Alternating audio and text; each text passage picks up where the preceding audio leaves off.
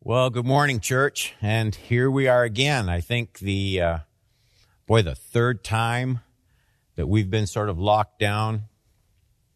And I don't like it any more than you like it, talking to this big empty room.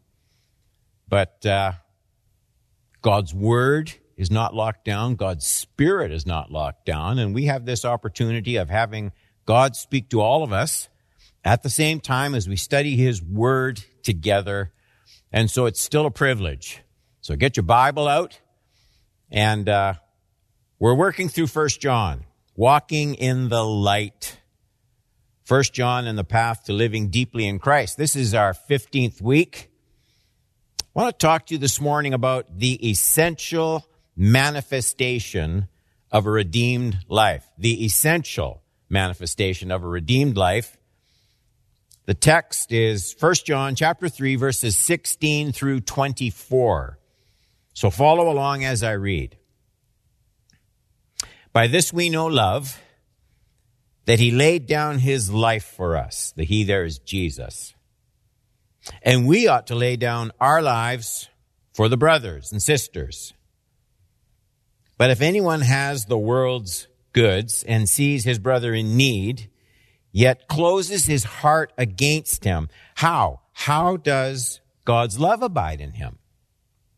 Little children, let us not love in word or talk, but in deed and in truth.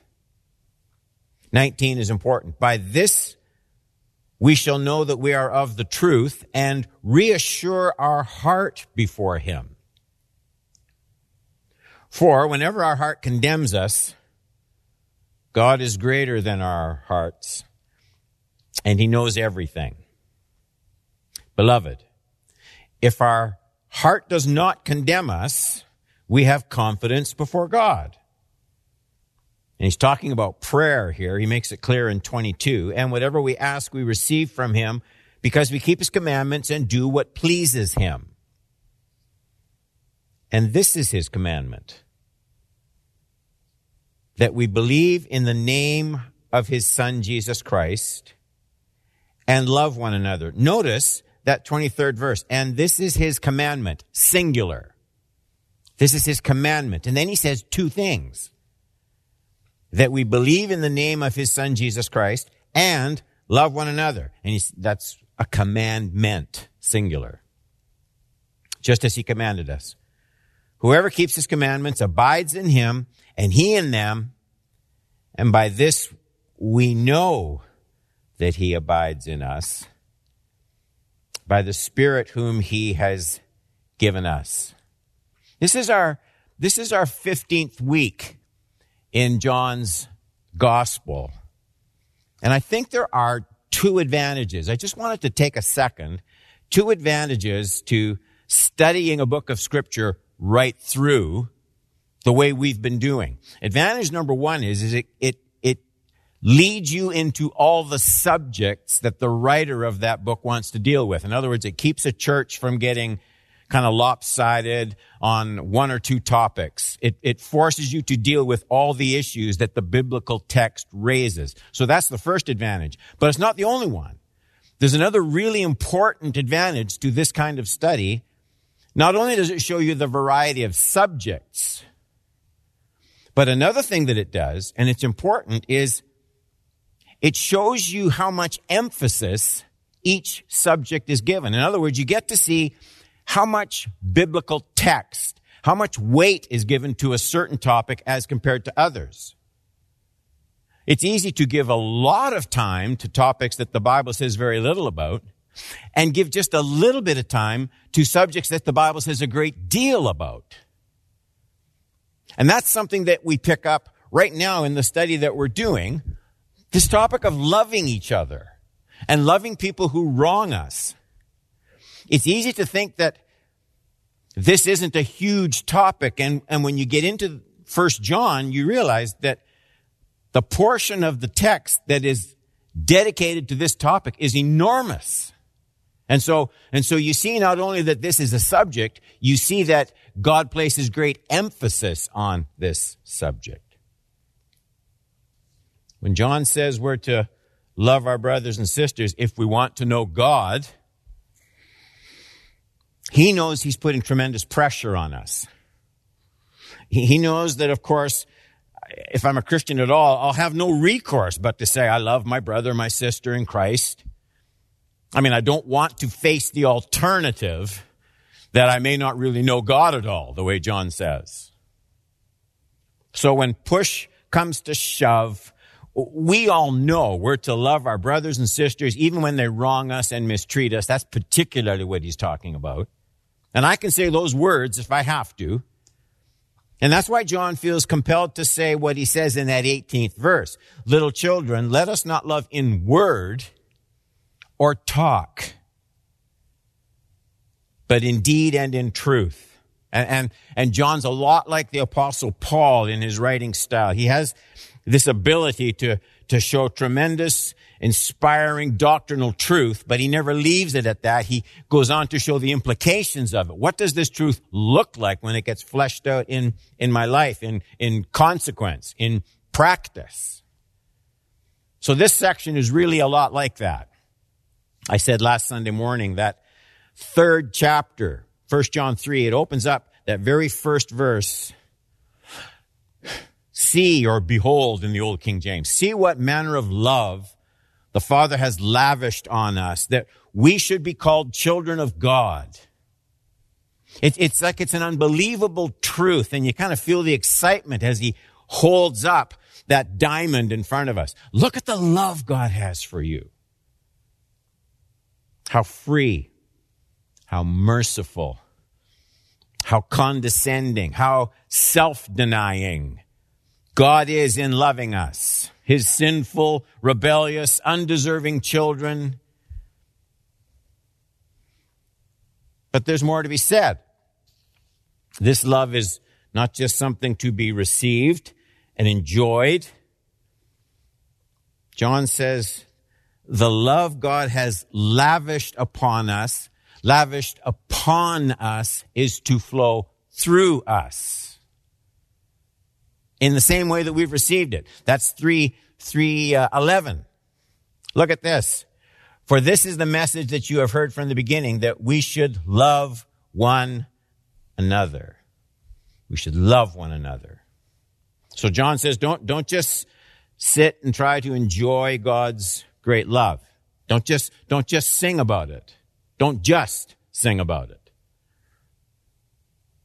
It's an example to be fleshed out. It's a compassion to be extended. The same love that flows through the vine, Jesus says in John 15, must flow into the branch and produce fruit. And if I don't manifest that same kind of love for those who have been not nearly as unjust to me as I have been to my Lord, if I don't show that kind of love, well, John says, I really I really don't understand God's love either. You see that 14th verse?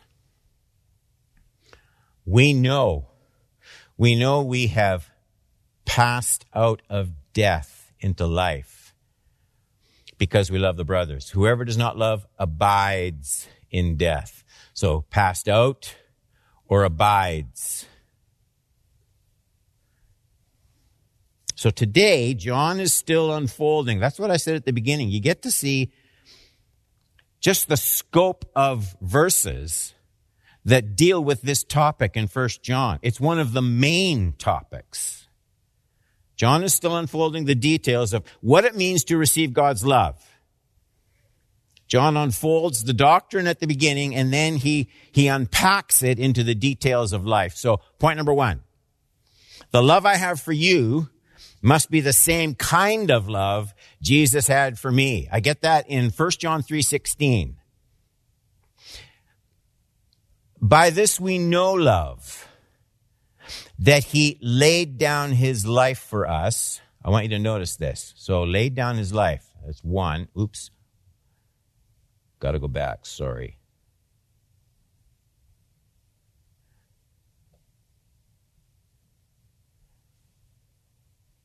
Give me just a second. There. By this we know love that he laid down his life for us. So that's the first reference. And we ought to lay down our lives for the brothers. So there's, there's these two laying down of lives dealt with in this text. He says, by this, by this we know. Um, surprisingly, John doesn't think we know about love automatically. I, I don't understand love until I get a close look at Jesus. I think I know about love. I love people who, who love me. I love people who uh, agree with me. I love people who are related to me. I love people who fulfill me. I love people who I think complete me. I love people who make me happy. But none of that has anything to do with the love of God that John is talking about. That's not the kind of love John is looking for in my life. He's looking for the love of Jesus in my heart. How, how does Jesus, okay, how does Jesus love me? And that's where I want you to notice there are two, uh, laying down of lives in that 16th verse. He laid down his life for us. Secondly, we ought to lay down our lives for the brothers. So first, he laid down his life for me. John says, you, you might think you know about love, but you have to look at Jesus. First, he laid down his life for me. And, and he, he did this. He loved me when I didn't love him. Paul says he gave himself for me when I was his enemy. He, he loved me when I wasn't interested in him. He loved me when he was all right and I was all wrong. In Philippians 2, Paul tells us a little bit more about this, this kind of love where he laid down his life for me. John says, I need to know about this if I'm going to understand love. Philippians 2 4 to 8. Let each of you look not only to his own interests, but also to the interests of others. Have this mind among yourselves. That's interesting because he's not just talking about have this mind in you, like in your own head. He's talking about among yourselves in, in the church where you're with other people who will mistreat you have this mind collectively among yourselves, which is yours in Christ Jesus, who, though he was in the form of God, did not count equality with God as a thing to be grasped. Notice, made himself nothing, taking the form of a servant. Being born in the likeness of sinful man, and being found in human form, he, here's what he did. Here's the verb. He humbled himself by becoming obedient to the point of death, even death on the cross. You, you notice especially that sixth verse. Who, though he was in the form of God, did not count equality with God a thing to be grasped. And, and then in words that I usually read a bit too quickly and too thoughtlessly, Paul adds something very important about the kind of love Jesus revealed. You see it in that eighth verse. He, he humbled himself by becoming obedient to the point of death, even death on a cross. He, Jesus, you don't know love, John says, until you look at Jesus. Here's how we know what love is. Then there, that verse that says there are two laying downs. We're looking now at how Jesus laid down his life for us. And he did it, he did it by humbling himself. That's the Philippians 2 8 verse. He humbled himself when he revealed his love for me. So, so I know, I know now that one of the marks of showing the love of Jesus, especially to people who who mistreat me or wrong me in some way, one of the marks of showing the love of Jesus is it's always going to be humbling to do so. And, and, the reason it's humbling is the people I'm called to love with the love of Jesus are almost always undeserving of that love as I see it. And so Paul and John, Paul wants me to think his words through. Of course, of course I'm to humble myself. Of course I'm to swallow my pride. Uh, of course I'm to humble myself and extend my grace and love for people who have wronged me and who have mistreated me. Of course they don't deserve it. That's the way it was for Jesus. And that's the way it is for me.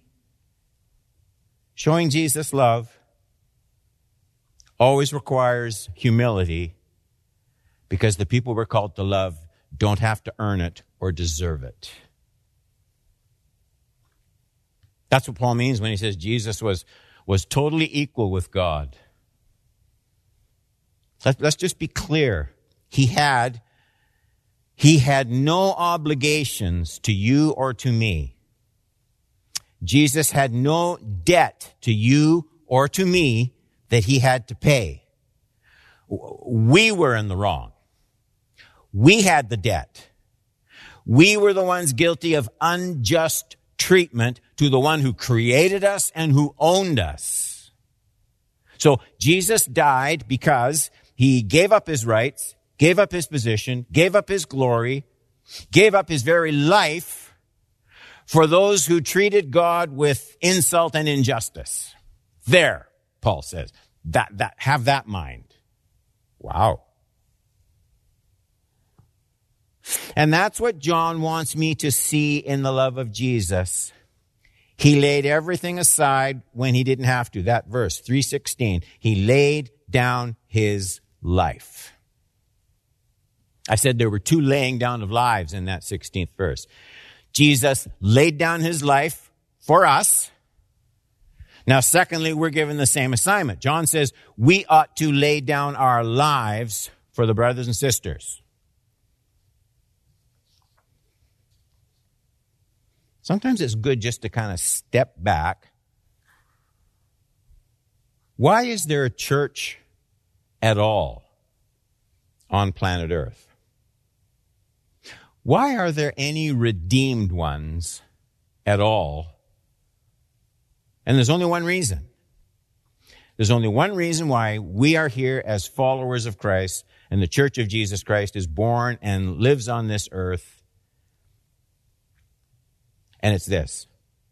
The reason there are Christians at all is Jesus initiated amends with people who treated him unjustly. That's why there's such a thing as Christianity.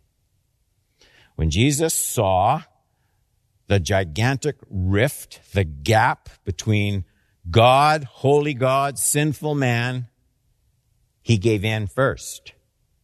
He had no reason to do this at all. In terms of what was proper, what was just, he had no reason to do it at all. Let, let's be real clear on that point. If, if Jesus responded to us with justice, all right? If he responded with what is proper, if he, if his main concern was seeing that people didn't get away with unjust actions, we would all be doomed. John knows that. And, and we all know it too, usually. So, John says Jesus loved and gave and forgave and gave up his life for those who treated him miserably and unjustly. That's why we are here as God's children. Now, John says, this is how we know what love really looks like. This is how we know how love really works. Point number two. Look for practical ways to demonstrate the love of God in your heart. I see that in verses 17 and 18 of 1 John 3. But if anyone has the world's goods and sees his brother or sister in need, yet, yet closes his heart against him, how does God's love abide in him. Little children, let us not love in word or in talk, but in deed and in truth. Note those words. How, how, how does God's love abide in him? If he doesn't show it, especially to people who have wronged him or mistreated him, how does God's love abide in him? How indeed? That's what John says. His point is, boy, it's a little sharper than maybe we're comfortable with. If, if the love of God in my heart isn't visible, if it isn't demonstrated, especially to those who need my forgiveness, who treat me unjustly, then maybe the love of God isn't there at all. My Christian life, maybe all smoke and mirrors. I, I might be, I might be turning into someone who sings worship songs, but isn't really a disciple. Notice how John continues to zero in on the details of this truth. Verse 16 closes with these words. We ought to lay down our lives for the brothers. And so we should. And, and, and once in a while, we even feel like maybe we, maybe we could if there was someone really important to us, really close to us. But those kind of heroic situations, they don't happen very often. They're not likely to happen to very many of us. I mean, we just aren't confronted with situations like that very often. So verse 17 takes me from the world of unlikely crisis to the world of normal daily living. I will encounter some people with needs of some kind almost every day of my life, certainly every week. And, and the greatest need they will have at some point or another will be my gracious love for them in spite of their bad treatment of me. And whether or not Jesus has really come into my life isn't manifested by repeating certain words about him or any such thing, Remember the love of Jesus. Paul says it's humbling. It always, it always sucks the life out of my pride, tramples on my rights all the time. The love of Jesus will trample on my rights. If he's come into my heart, I will give up my rights and I will give out my love when I am treated unjustly, just, just as Jesus gave up his life for me when I treated him unjustly. Those are the rules, John says. Verse 18 emphasizes the very same thing, doesn't it? Little children, let us not love in word or talk, uh, but in deed and in truth. So, so this won't be just doctrine. It won't be something I just say amen to. I will bump into someone I don't want to talk to in the parking lot after the worship service and we will embrace and sparkle with the love of Christ when COVID's over. So John says, he really, he really says this is the only time, Don, when your religion gets real. You'll bump into someone you feel has wronged you, and both of you are turning sour inside over some past incident. And that person will need your grace and your smile and your forgiveness no more than you, Don, still need God's grace and God's smile and God's forgiveness. That's how it works. And even though it wasn't your fault, Don, and even though he or she doesn't deserve your forgiveness, you'll remember that you deserve Jesus' forgiveness even less. You'll think about that. Point number three.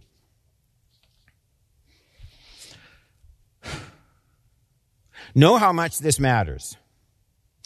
Everything else in the Christian life seems to be tied to this manifestation of the love of Jesus in my heart. Look what he says in verses 19 to 22. He says, by this we shall know that we are of the truth and reassure our hearts before him. For whenever our heart condemns us, God is greater than our heart, and He knows everything. Beloved, if our heart does not condemn us, we have confidence before God, and whatever we ask, we receive from Him because we keep His commandments and do what pleases Him. The by this, by this we shall know that we are of the truth and reassure our hearts. That this is showing the love of Jesus to undeserving people. This is how, this is how you'll know you're of, you're of the truth. That means walking in the light, following Jesus. Some commandments simply have to be obeyed if I'm to be saved at all. N- not, not that I'm saved by works, but there are certain, John says, and Paul says, but we're looking at John right now, there are certain telltale manifestations of what the life of Jesus looks like when it's actually present in my heart. And who would have thought, who would have thought that my love for those who treat me unjustly has anything to do with my heart when I come into the presence of my God? Who would, who would have thought that, that these relationships mess up this relationship? But that's, that's what John says. Just as John did last week, John unfolds other issues that are related to my love for my undeserving brother and sister. Here's just two that he deals with in this text. So A,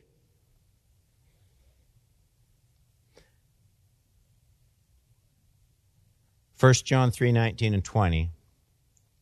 By this, by this we shall know that we are of the truth and reassure our heart before him.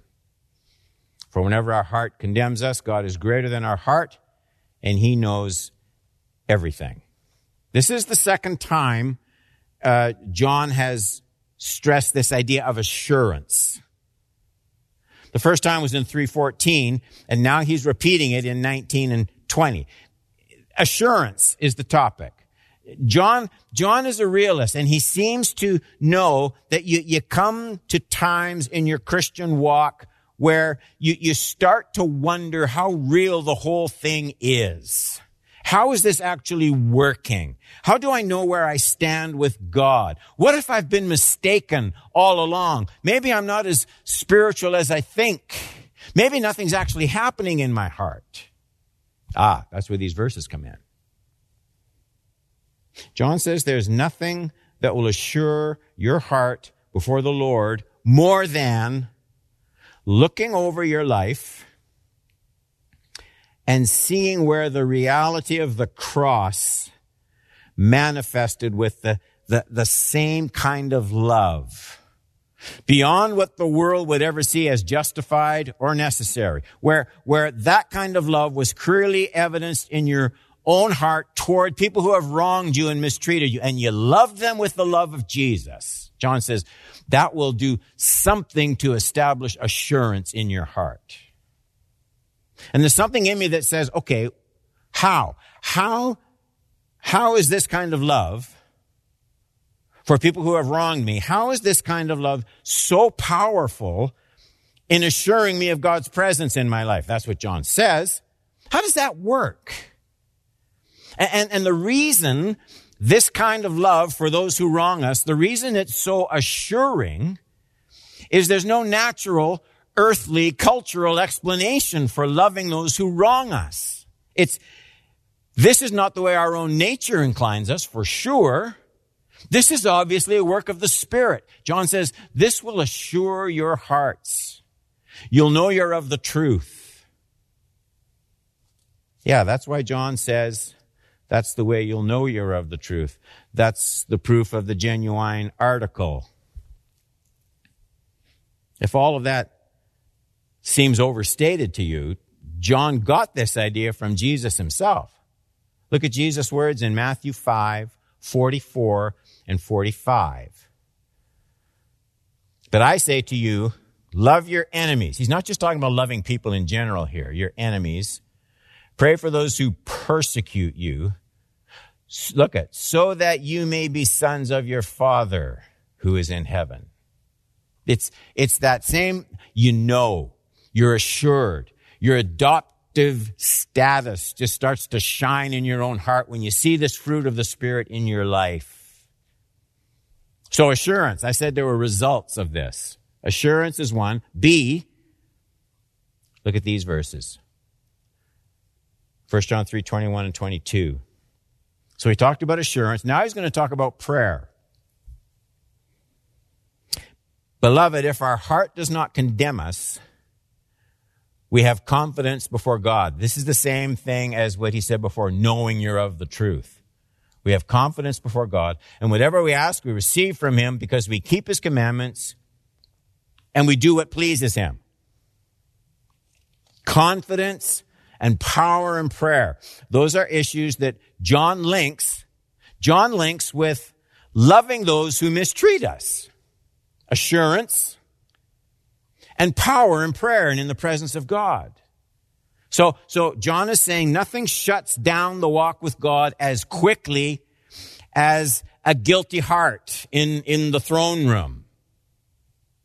And John says that love for all the brothers and sisters, those who have wronged us, it, it, it opens up, not just horizontally, but it opens up my relationship with God, communication with God. We hear a lot about power and prayer, rightly so. We hear a lot about seeing God move when we pray, getting beyond just saying prayers, seeing God work in power. And there's an abundance of teaching on all of that. But, but, but maybe, just maybe, I need to be reminded for all the talk about faith and promises and waiting on God, maybe I need to once in a while just be reminded that, that my prayer life is tied to the way I treat people who wrong me. Maybe I need to be reminded. It's such a practical truth. Where, where do you start in seeking revival from the Lord? Do you just call people to the front of the church and get them waiting on God? That's good. Do you, or do you, do you first send them to be reconciled with people they have ill will toward in the congregation? What do you do first? Fortunately, we don't have to guess. This is Jesus. So if you're offering your gift at the altar, and there remember that your brother has something against you, just, just leave your gift before the altar and go. See these priority words? First, be reconciled to your brother, then come and offer your gift. That's Jesus teaching on first things first. Point number four, we're almost done. Belief in Jesus Christ and a life of self-sacrificing love are inseparable. You really can't have one without the other. This is a crucial point. I need to, it's such a strong statement that we need to make sure it's rooted in the text. And this is his commandment. I pointed this out earlier. Singular. This is his commandment that we believe in the name of his son, Jesus Christ, and love one another just as he has commanded us. Whoever keeps his commandments abides in him, and he in them. And by this we know that he abides in us, by the Spirit whom he has given us. How many commandments do you have to keep to be a good Christian?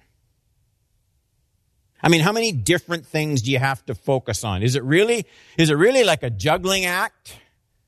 Do I, do, do I have to keep a thousand things in my mind at once? Well, no doubt the Holy Spirit will help me. He'll help turn my mind toward the things I'm neglecting, focus my thoughts there repentantly. Those things will be various, sure.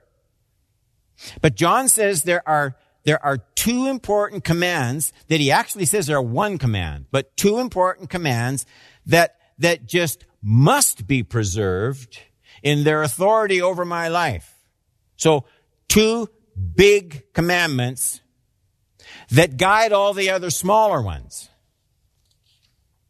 They're both in verse 23 and 24. First, I must believe in Jesus Christ.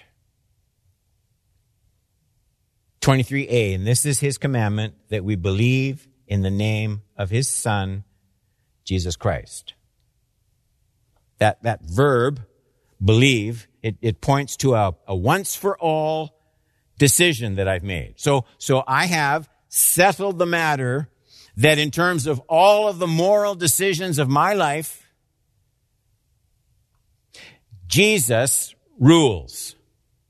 What I will do, what I will not do, how I will react, how I won't react, what I will say, what I won't say. I've made the decision that Jesus is Lord of all. I've decided that Jesus Christ, on all the best evidence, is the eternal God the Son. He is the only source of redemption and peace with God, and he cannot be received as Savior unless in the very same act of faith he is received as Lord over all the kingdoms of my heart. First, I must believe in the name of his son, Jesus Christ. Then he says, secondly, his love, which he has planted in my heart at salvation, must now flow unconditionally to all who treat me in an unjust fashion. That's in 23b and love one another just as he had commanded us. So, so, so please note, I am, I am just as commanded to love the one who treats me unjustly as I am commanded to believe in Jesus Christ. Wow. That's how big the issue of love for the unjust is. That verb to love is, is in the continuous present tense. In other words, the love is the ongoing witness, the ongoing proof that I do believe in Jesus Christ in a real way. That's why those two commands stand or fall together in those two verses, 1 John 3, 23 and 24. Because the first thing saving belief in Jesus does, it produces forgiving love in the heart of the one who has received it. So, so this kind of keeps everything else going in the Christian life and certainly keeps everything else going in the body of Christ. It, it gives something for the world to see and believe about the incredible wonder of the power of a forgiving Lord who rules my life. Because he does the same thing through me as he did for me.